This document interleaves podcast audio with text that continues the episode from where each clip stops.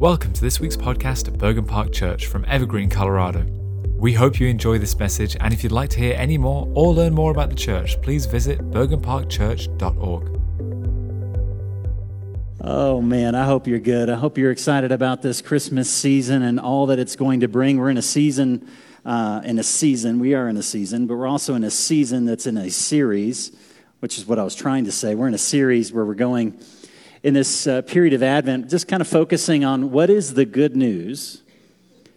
What is the good news of great joy? And when you think of the word good news, we talked about it last week. If you did not hear that message, I'd encourage you to go back and listen to it. When you think of what the good news is, what did the angels announce? That was so good news, not just to the shepherds, but to the entire world that would bring joy into your life. Whatever that good news is, we need to understand it, grasp it, live in it, and live out of it. And today, what we're doing is we're going to jump into a passage that is often skipped. And it's a bit challenging. So if you want to grab a Bible, we're going to be in Matthew chapter 1. And if you're ready for this, we're going to read through the genealogy. In fact, we're not going to read it. I was wrong. We're going to sing it. Now, you're not going to sing it, and I'm not going to sing it, but there's a video that's going to sing it. So I want you to take some time, grab the Bible. We're going to be in Matthew chapter 1. And the reason I'm doing this is because there's some uh, names in that genealogy that are challenging at best to repeat, and I think it may engage us. So if you want to grab a Bible, we're in Matthew chapter 1, verses 1 to 17. You guys ready? You guys got this? Well, here we go. Bella, would you play that, play that video?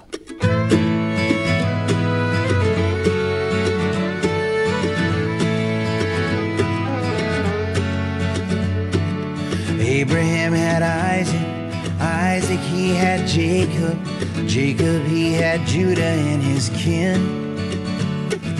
Then Perez and Zerah came from Judah's woman Tamar.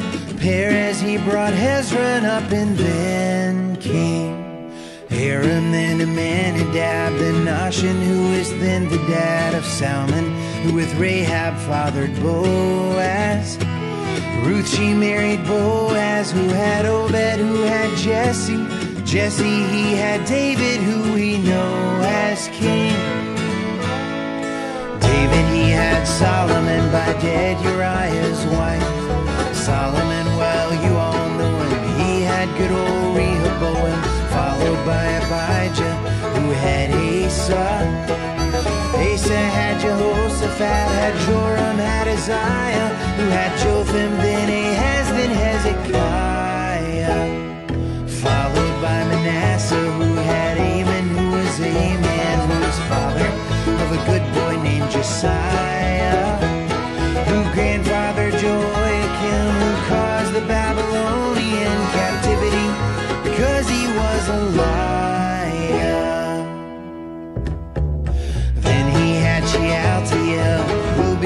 Zerubbabel, who had Abiud, who had Eliakim. Eliakim had Azor, who had Zadok, who had Achim. Achim was the father of Eliud. Then he had Eleazar, who had Matthan, who had Jacob. Now listen very closely, I don't want to sing this twice.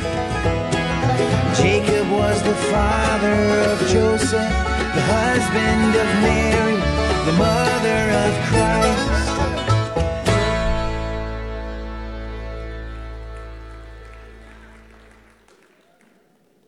Now, I don't know what translation that was. That probably wasn't the authorized version. But hopefully, as you get into this this morning, we're going to discover that the genealogy of Jesus teaches us a lot about the nature and the content of the gospel. Now, today, if you've heard of companies like 23andMe, Ancestry DNA, if you've watched uh, television shows like on PBS, I think there's a show that follows uh, celebrities and well known individuals. They go back into their genealogy, kind of unpacking their ancestry. Uh, it's never been more popular or easy to access your ancestry. It's a popular thing that people pursue today. And yet, genealogies in Jesus' day and genealogies today carry very different significance. See, back in Jesus' day, your genealogy honestly was like your resume. It was the way that you showed up in the world. If you had ancestors that were significant, like David or Abraham, you would walk into the world with confidence because you're somebody. The people in your line were significant, they've accomplished great things, but on the other hand, if you didn't have David, if you didn't have Abraham, if you didn't have significant people in your background, you'd walk into the world feeling insignificant. Because, see, the genealogies in the Old Testament, the New Testament, they carry a degree of identity and understanding about who you are. And see, Matthew, as he's sharing this genealogy with us, he's introducing you to Jesus. Because realize the gospel writers, they're picking and choosing stories. And Matthew says, I want to introduce you to Jesus, and I want to start by sharing with you some of the ancestors that led to the birth of Jesus. Now, notice, he doesn't choose every ancestor. At the end of this passage, Matthew says there's 14 generations that go from Abraham to David. Now, that's already a problem because there's people that come before Abraham. And so Matthew's starting with Abraham to show us who Jesus is, that he is a son of the Jew of Jews, the Hebrew of Hebrews, you could say. And then he goes to David, and David was king. David is the one through whom the Messiah would come. There's another 14 generations that go from David to the exile, and then from the exile to Jesus. And Matthew's trying to teach us something about the identity of Jesus and who he is. Now, I want to give you just a little background on the importance of genealogies in the Old Testament because it gives us a window into the mindset of those that would first hear or read this passage. You know, there are 51 chapters designated in the Old Testament, New Testament that are given to genealogies. 51 chapters. In the book of Genesis, you have nine genealogies. In the book of First Chronicles, which is a kind of a, a, a killer for the, your Bible reading project, there's 17 chapters out of 29 in First Chronicles that are devoted to genealogies. Ezra, Nehemiah have nine, so genealogies are important. And one of the things that genealogies would do is they would determine your Jewish ancestry. And so, if you owned land, you would know the land that you own based on your genealogy and based on your family. It would also help you understand your inheritance. And it would also help you understand where am I supposed to register, like Mary and Joseph. If you remember, Mary and Joseph, they go to Bethlehem because Joseph knows his genealogy. He is of the line of David, so they travel to Bethlehem. So your genealogy, uh, it influenced who you are, how people saw you, how you saw yourself.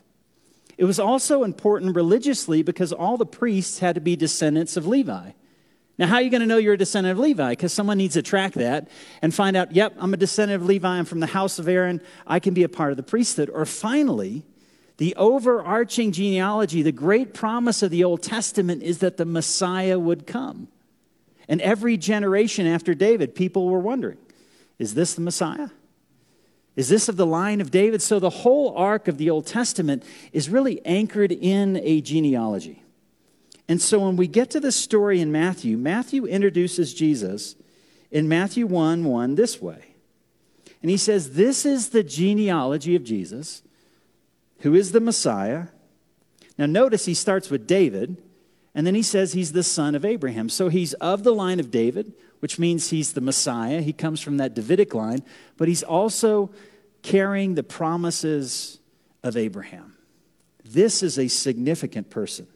Now, I was reading this week about a missionary who was in the Philippines. And she was translating the book of Matthew. I think she was on chapter three. And she was working through the Gospel of Matthew. And this tribesman walked into her office, saw Matthew chapter one on her desk, and picked it up. And he seemed really puzzled. He seemed either puzzled, confused, amazed. He wasn't quite sure. And he looked at her and he said, Is this true? The story of Jesus, it begins with a genealogy. And she says, Yes, it does, but you can skip over it. And you can get to the important part. And she realized in that moment she had missed something that he was, he was quite amazed. And he looked at her and he said, You're telling me this story is true. And he wrote down the names of that genealogy and he started going through his village, recounting the story in the ancestry of Jesus, because that's the point that Matthew's making. The story of Jesus is anchored in human history. And what Matthew is telling us is something he experienced, something he witnessed. It's a story that's true. Now, why does that matter? And here's the first idea I want to share with you is that the gospel is not first and foremost advice. The gospel, first and foremost, is good news. And see, this is what the angels said in Luke chapter 2. The angels came and they announced, Fear not, for I bring you good news of great joy that will be for all the people. For unto you is born this day in the city of David a Savior, who is Christ the Lord. See, what are the, the angels announcing? They're not giving us information about what we need to do to connect with God. Now, that's the essence of religion. If I could differentiate the difference between Christianity and religion, and religion can be a positive thing, but the difference is that religion says here's what you need to do to gain God's acceptance. Here's the path you need to take. Here's the laws you need to obey. Here's, here's the process you need to go through to experience and know God. And realize that's not what the angels are announcing. They're not saying, hey, good news. Here's five things you need to do, and then God's going to love you. Here's four things you need to master, then you'll experience the grace of God. They're saying, good news, something has happened. And what has happened has radically changed the world, whether you believe that truth or not. See, last week what we discovered is that the gospel is about the life, the death, the resurrection, and the ascension of Jesus Christ. That the gospel is about Jesus. And what God is doing through Jesus is bringing everything under his authority. That the Old Testament promises when the Messiah comes, he's going to set right everything that sin has set wrong. How is he going to do that? By bringing it under his authority. And in fact, in the Old Testament, it says there's going to be a day that's coming where the presence of God will cover all of creation like the waters cover the seas. Meaning, wherever God's presence is, there is healing, restoration, and that's what the gospel is. Jesus has come to set things right. And so the gospel is not advice about how we need to get to know Jesus, it's news about who Jesus is He's the Messiah, He's the King of the universe, and it's news about what Jesus has done. And there's an invitation in the gospel for us to respond to the good news.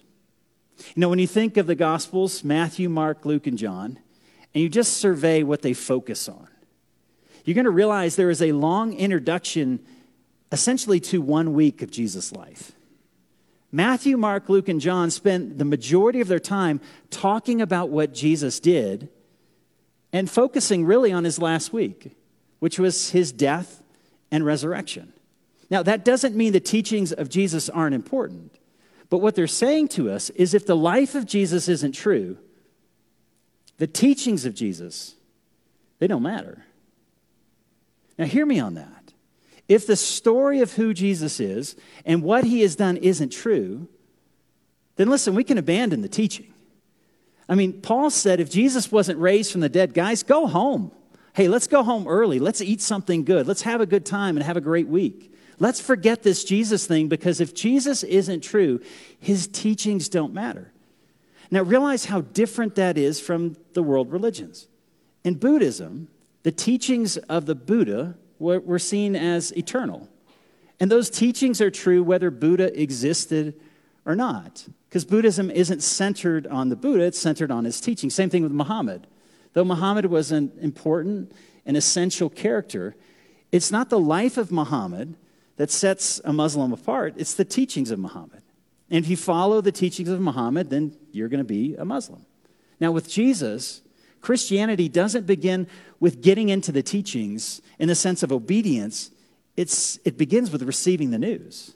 It, it begins with receiving that news, which creates a change in the heart, which then leads us into a position of obedience and submission to God. And see, what Matthew's doing with this genealogy, he's starting by telling us what I'm about to tell you is true. And it's good news of what God has done, not just simply advice about what we need to do. Now, C.S. Lewis, in his book, Mere Christianity, he captured this idea this way. Here's what he said He said, There's been no lack of good advice for the last 4,000 years. Now, a bit more would not have made a difference. We never have followed the advice of the great teachers. Why would we be likely to begin now? Why would we be more likely to follow Christ than any of the others? Because he's the best moral teacher? Well, that makes it, makes it even less likely that we shall follow him. If we cannot take the elementary lessons, is it likely we're going to take the most advanced ones? If Christianity only means one more bit of good advice, then Christianity is of no importance.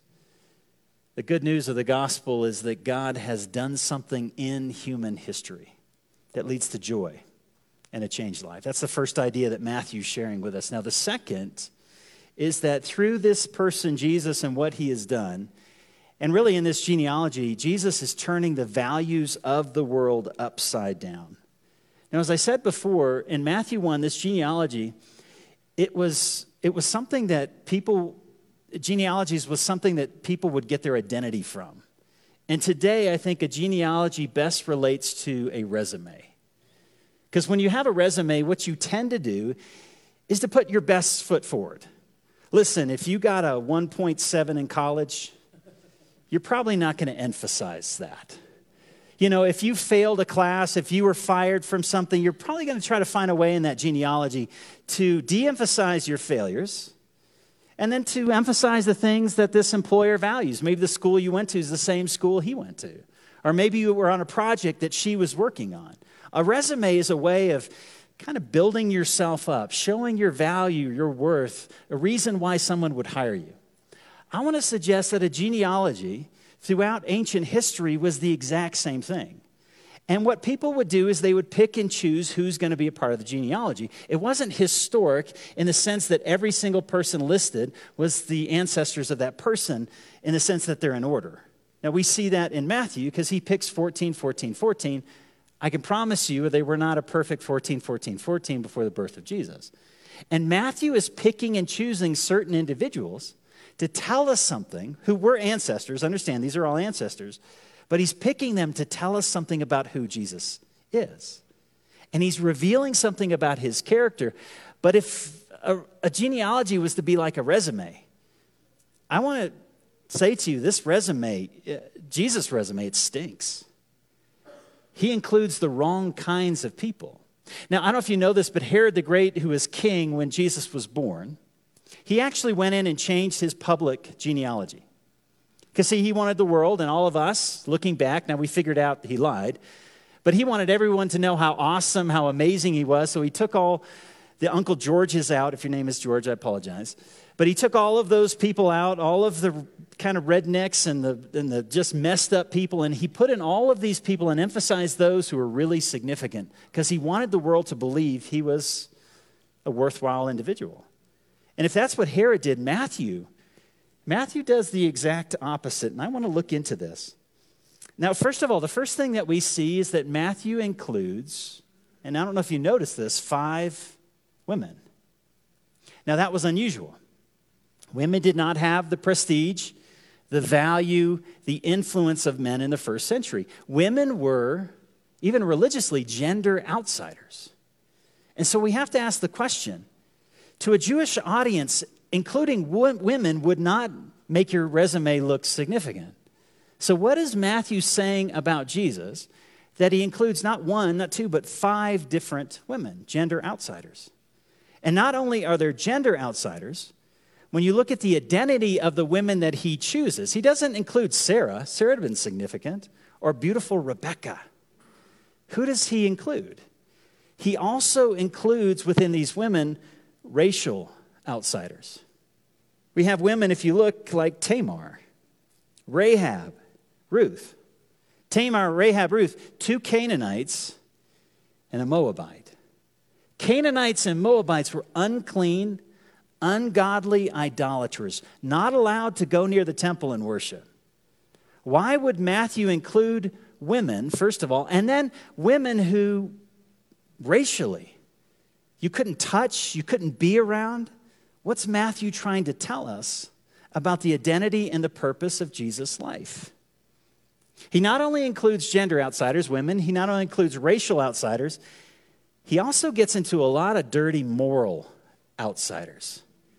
Now, when you start reading this list, and if you're a Jewish man or a Jewish woman and you see the name David, you're thinking that's, that's the right name.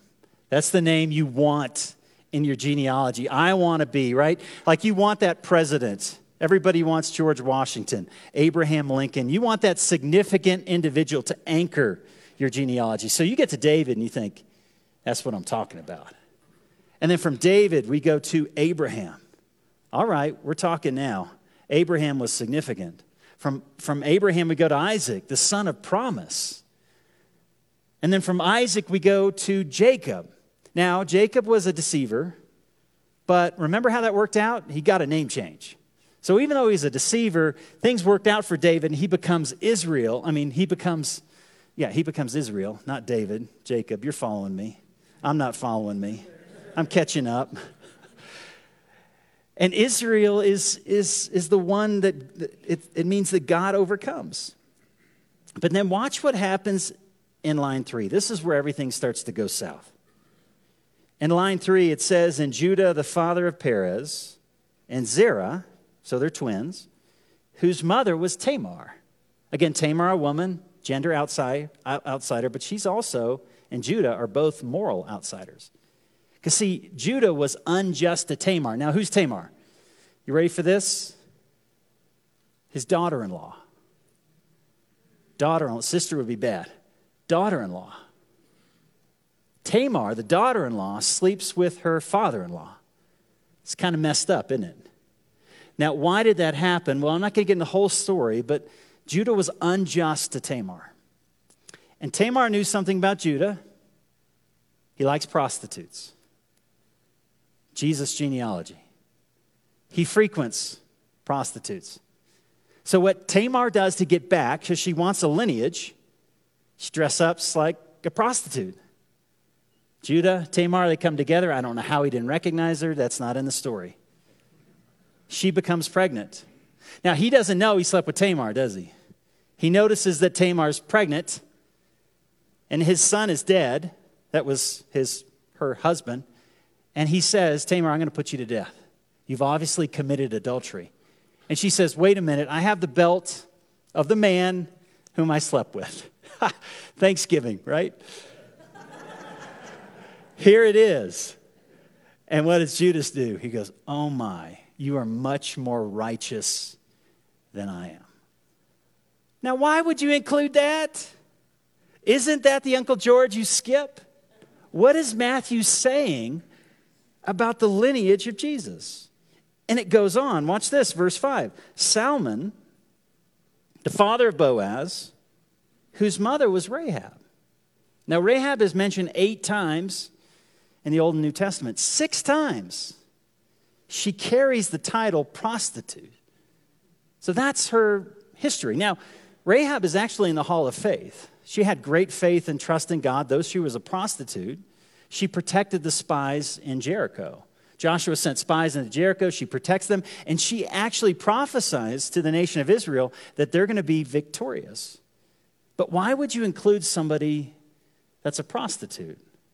What is it about? I mean, what good could come from a prostitute?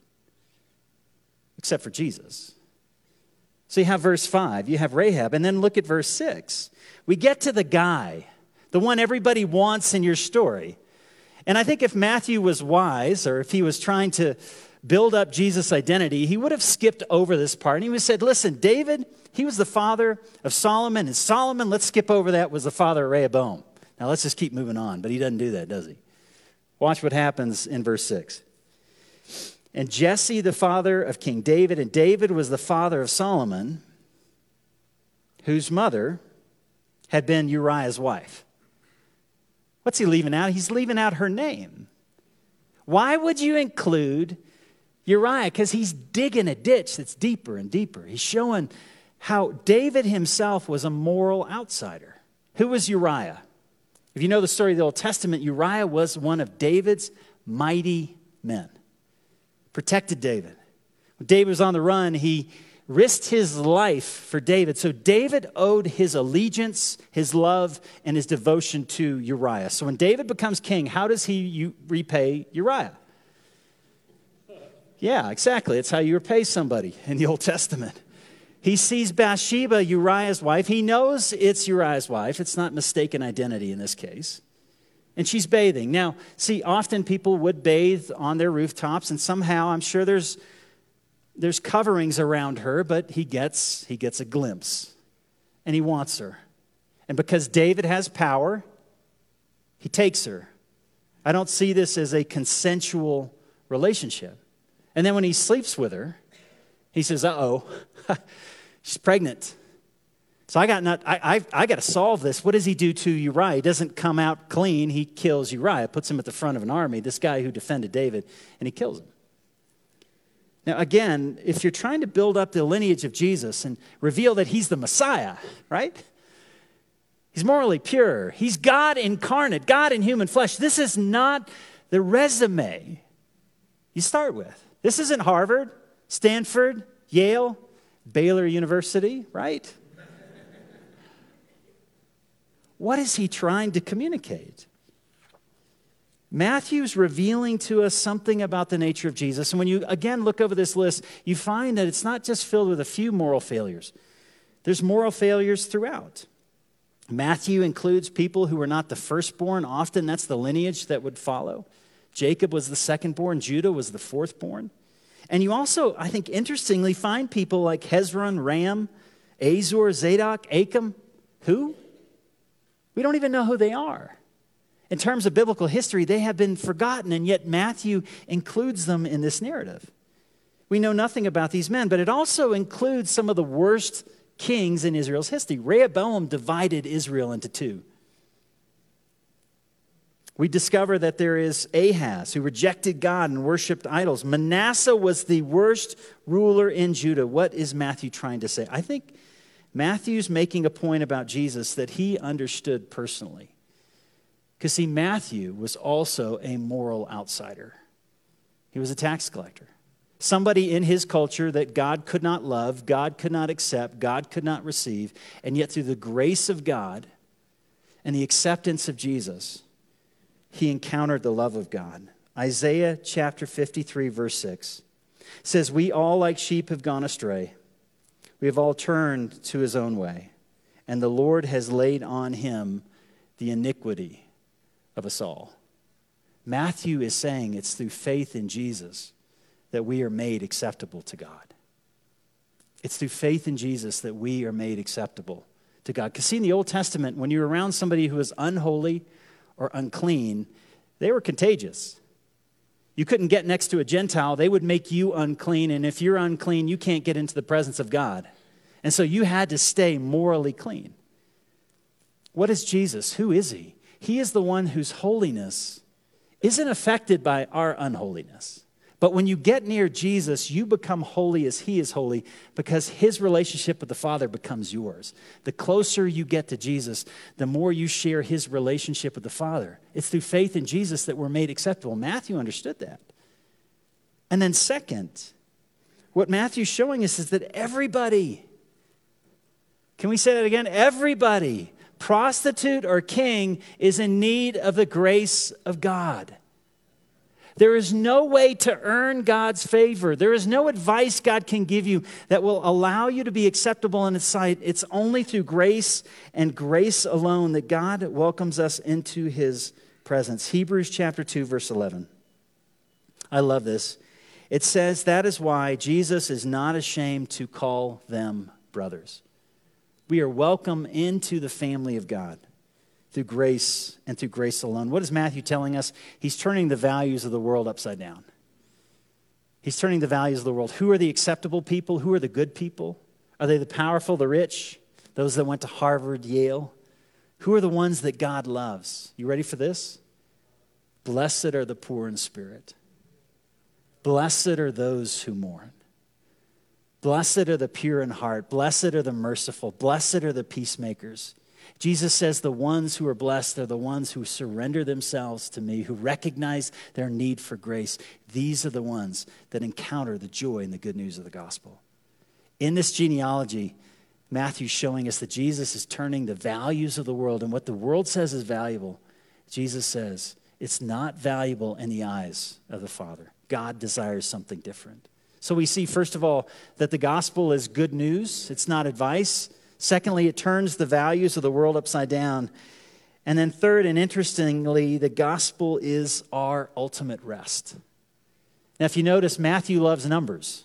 So let's jump down to the end of this passage. We didn't read it, it wasn't sung, I guess. But in verse 16 and 17, it says, And Jacob, the father of Joseph, the husband of Mary, which really emphasizes Mary, Mary was the mother of Jesus, who is called the Messiah. Thus, he says there are 14 generations, right? From Abraham to David, 14 from David to the exile in Babylon, and 14 from the exile to the Messiah. Matthew structures this genealogy into three groups of 14. So there's 14 generations, if you want to show that, from Abraham to David. There's 14 generations from David to the exile, which is a significant event. And then there's 14 generations from the exile to Christ. Now, within 14, you also have this other number, which is seven. So two sevens, two sevens, two sevens. We got six sevens. Now, if you know, seven in the Old Testament is significant. God created in six days, right? On the seventh day, God rested. And God said the seventh day is holy. And so he said all, all of his people should rest. And he should allow, we should allow everybody who works for us to rest, and the land to rest, and our animals to rest. And then every seven years in Israel, the land had to rest. And so they wouldn't plant in that seventh year so that everything would rest. And then on the seventh, seventh year, seven times seven year, seventh seven, was called the year after the 49th year was the year of Jubilee. That every 50, 49, 50 years, every slave would be set free in the nation, every debt would be forgiven, the land would be set free, and everyone had a, basically a year off to rest. That was the year of Jubilee. Now, what is Matthew saying about Jesus? Jesus, if you'll notice, is the seventh seven. He is the year of freedom. That from Jesus on, the year of Jubilee is begun. Jesus is our rest. In Matthew 11, verse 28, Jesus says to us, Come to me all who labor and are heavy laden. And notice, I will give you rest. I am your rest. Take my yoke upon you and learn from me, for I am gentle and lowly in heart, and you will find rest for your souls. My yoke is easy and my burden is light. How is Jesus our rest? All of us want to be loved. I think as children, we grow up longing to be recognized, to belong, to love. And then in life, we find that we have to earn people's love. Well, the good news of the gospel is you do not have to earn God's love. There's nothing you can do to gain God's love, there's nothing you can do to lose God's love. For God so loved the world that we get to rest. We get to rest in God's love for us, that I am Abba's child. On my worst day, I am an adopted son of God. In my worst sin, in my worst moments, do you recognize and receive the identity that God has given you, that He has laid His love upon you, and He has lavished that love upon you, and it's to change your identity? Romans says, Who shall separate us from the love of Christ? Answer Nothing. That's good news. Nothing will separate you from the love of God because you have been accepted through Jesus Christ. Nothing will be able to separate us from the love of God in Christ Jesus our Lord. We can rest in God's love. Second, church, you don't need to prove yourself to God. Do you realize how much energy you are expending every single moment to prove to the world that you matter? That little dash between two dates, right? Date of birth, date of death. And in between, there's a lot of burden, toil. I got to prove that I'm significant. I got to prove that I matter. And often we're working almost to get that validation. I'm loved. I'm significant. I have enough money. I have enough things. And the good news of the gospel is you're, submit, you're sufficient in yourself. God has created you, He loves you, He's redeemed you. And if God is for us, then who shall be against us? We don't have to prove ourselves to the world, which gives you freedom. Ready for this? to be who God created you to be. He created you in your weaknesses and your strengths and your idiosyncrasies. And I want to ask you do you see yourself the way that God sees you? If you don't, you're not going to love your neighbor. Do you know why? Because Jesus said, you got to love your neighbor as you're loving yourself. And if you don't claim your identity in Christ for yourself before the Father, you're not going to treat others around you the way that God wants you to treat them because you're not going to see them rightly. Do you realize what he's saying? When Jesus has come, we don't have to earn God's love. We don't have to prove that we're significant enough. And then the last thing is, you don't have to carry the worries of the world. God is your provider, God is your healer. What are you looking for? God is your husband. God is your redeemer. Are you afraid? God is your refuge, He is your high tower. God is your strength. And what Jesus wants us to do, what God wants us to do, is to cast our anxieties on Him because He says, I'm big enough. What are you carrying? What weights, what accusations do you carry? See, Jesus is our rest, and His invitation to us in this good news is, is come. You can do that. Right? I can't be a David. I can't be a king. I can't be a Uriah. I can be myself. I can be who God has created to me to be, and I can bring my brokenness, and I can bring my sin, and I can bring my identity, and I can bring who I am to the Father. And through the grace of Jesus Christ, I can be accepted and received, and I can cast my burdens on Him, and I can see myself as Jesus sees me. That's good news. That's amazing news. That's the kind of news that shakes the world and transforms a heart. I, I wonder if you have received it. Have you received the grace of God through Jesus Christ? If you haven't, before we share communion, I would encourage you just simply to say, Father, accept me through Jesus Christ and Jesus Christ alone. I don't come with anything in my hands to prove that I'm worthy. I simply entrust myself to you. Forgive me, accept me. That's the gospel. And maybe for some of us, what we need to do in this time of reflection is just to lay down some burdens. There could be anxieties that you're carrying, brokenness, lies, deceit. To recognize through His grace, through His love, His forgiveness, you are welcome, you are accepted. So if you haven't grabbed the communion elements, will you do that? Those elements are available up front.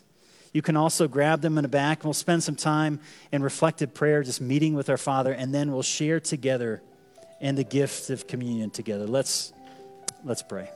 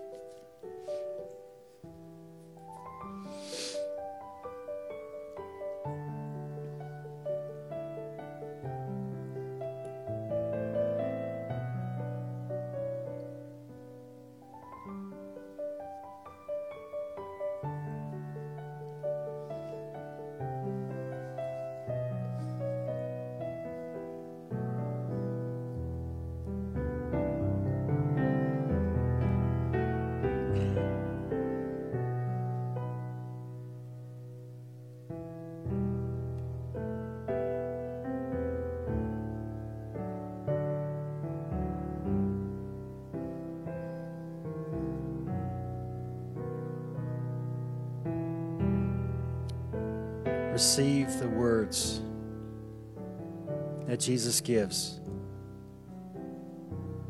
Come to me, all you who are weary. Come to me, all you who are heavy laden. I want to give you rest for your soul. For my yoke is easy and my burden is light. On the night in which Jesus was betrayed, he took bread. He broke it and gave thanks, and he said, Take and eat, for this is my body, broken for you. Let us receive it together.